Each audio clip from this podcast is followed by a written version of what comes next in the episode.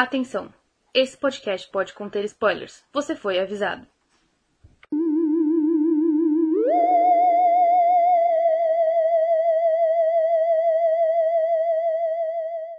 Olá pessoal, Jonster falando e bem-vindos a mais um episódio do podcast Jonster Show.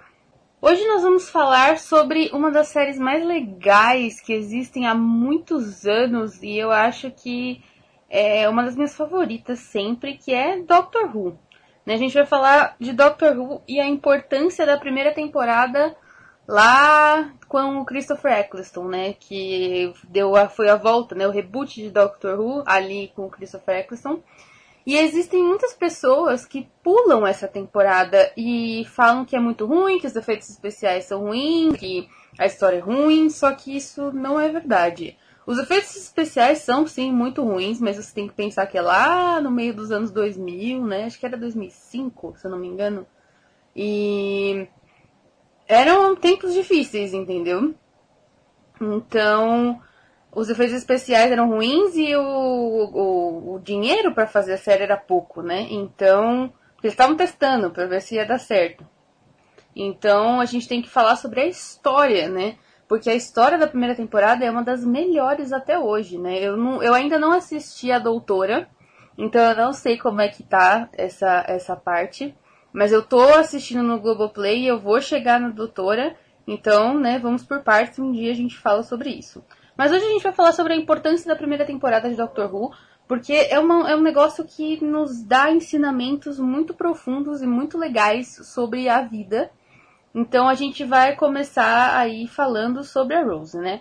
A Rose é, começa meio que uma menina, entre aspas, sem futuro, porque ela trabalha numa loja, não terminou os estudos, não teve formação acadêmica. Então, entre aspas, muitas aspas aí, sem futuro e relativamente fútil, né? Também com muitas aspas.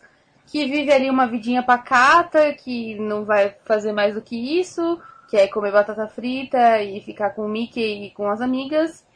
Mas aí ela conhece esse homem misterioso com uma caixa azul que leva ela pra viajar pelo tempo, pelo espaço. E ela começa a crescer como pessoa, né? Provando que você não precisa dessas coisas todas que todo mundo diz que você precisa pra crescer como ser humano, pra se, se tornar um ser humano melhor, mais interessante e mais, né, com a cabeça mais aberta para as coisas, né?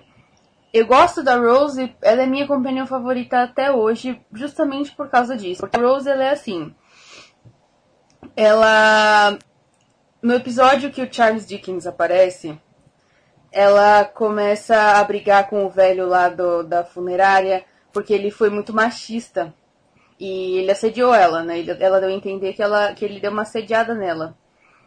E ela sempre come o cotoco de quem é machista, de quem diminui ela, de quem fica colocando ela de lado por ela ser ela e fica só se tratando com o doutor, né? Fica falando só com o doutor.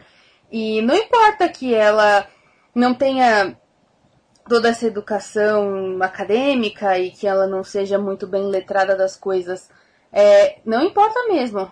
O que importa é que ela tem uma voz dela mesma e que ela pode falar por ela mesma e é que ela tem propriedade pra falar das coisas, entendeu? Porque ela viajou tanto quanto o doutor nos últimos tempos, todo lugar que ele tava, ela tava também. Então, ela tem propriedade pra falar, ela viu coisas e ela tem uma mente que é, é dela. Então, eu acho que a Rose é sensacional e eu acho que ela é ótima porque ela é muito go with the flow, entendeu? Ela segue, segue o, o barco. Ah, essa é sua amiga, essa é minha amiga. Ah, mas ela é azul. Ah, sim, ela é azul. Ah, tá bom. Ah, esse aqui é meu amigo. Que amigo? Charles Dickens. Ah, beleza. E segue o barco, entendeu? Não fica impressionada e não fica com preconceito com os aliens de qualquer forma. A, a Rose é sensacional, assim, nesse sentido.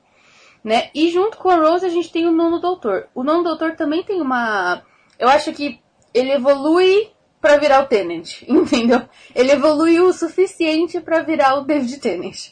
É basicamente isso. Eu gosto muito do Nono Doutor, eu acho ele muito interessante, um personagem muito legal. Porque ele começa querendo afastar todas as pessoas possíveis e imagináveis da vida dele, porque ele tinha acabado de sair da Guerra do Tempo, né, da Time War, e ele estava completamente destruído, porque na cabeça dele ele tinha destruído o próprio planeta. Mas ele estava muito mal, ele estava se sentindo péssimo, e ele não queria, ele até fala que ele não queria tornar o, a TARDIS e toda a viagem deles doméstico, porque ele perdeu tudo isso, ele perdeu a família, ele perdeu tudo que ele conhecia, ele perdeu tudo na guerra.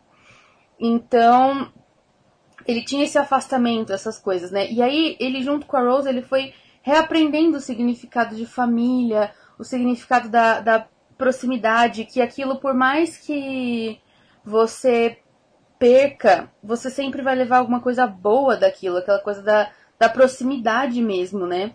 E ele reaprendeu isso com, com, a, com a Rose, e quando ele regenera pro, né, pro Tennant, né, que é o meu doutor favorito, by the way, é, ele já tá apegado, ele já passa o Natal com eles, e, tipo, ele já tá ali, ele já, já quer participar, ele quer levar junto, então é muito importante que o doutor tenha essa visão, né, de, de família e de proximidade, da, da companion e tudo mais. Eu acho que é um bom, bom lugar pra se começar a contar de novo a história de Doctor Who, que é muito boa, né, e a gente não pode parar...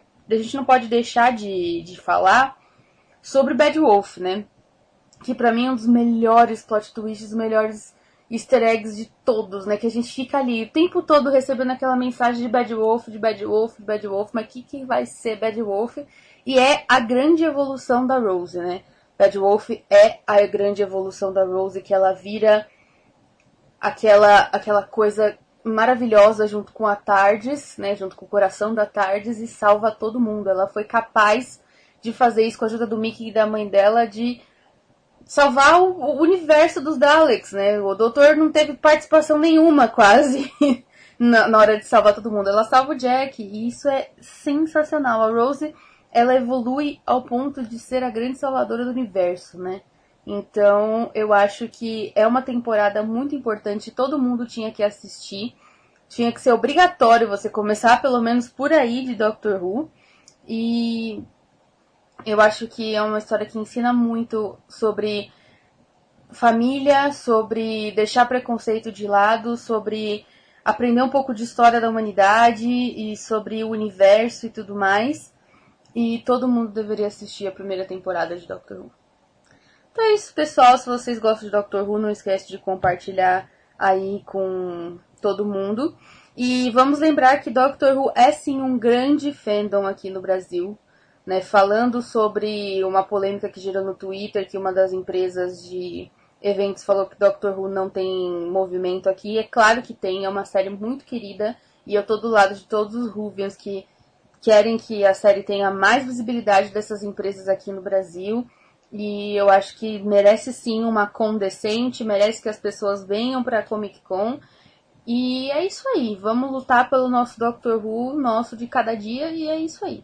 Eu espero que você tenha gostado do podcast, espero que você compartilhe aí com todo mundo, que tenha ouvido até o final. E é isso aí, até mais, até o próximo episódio.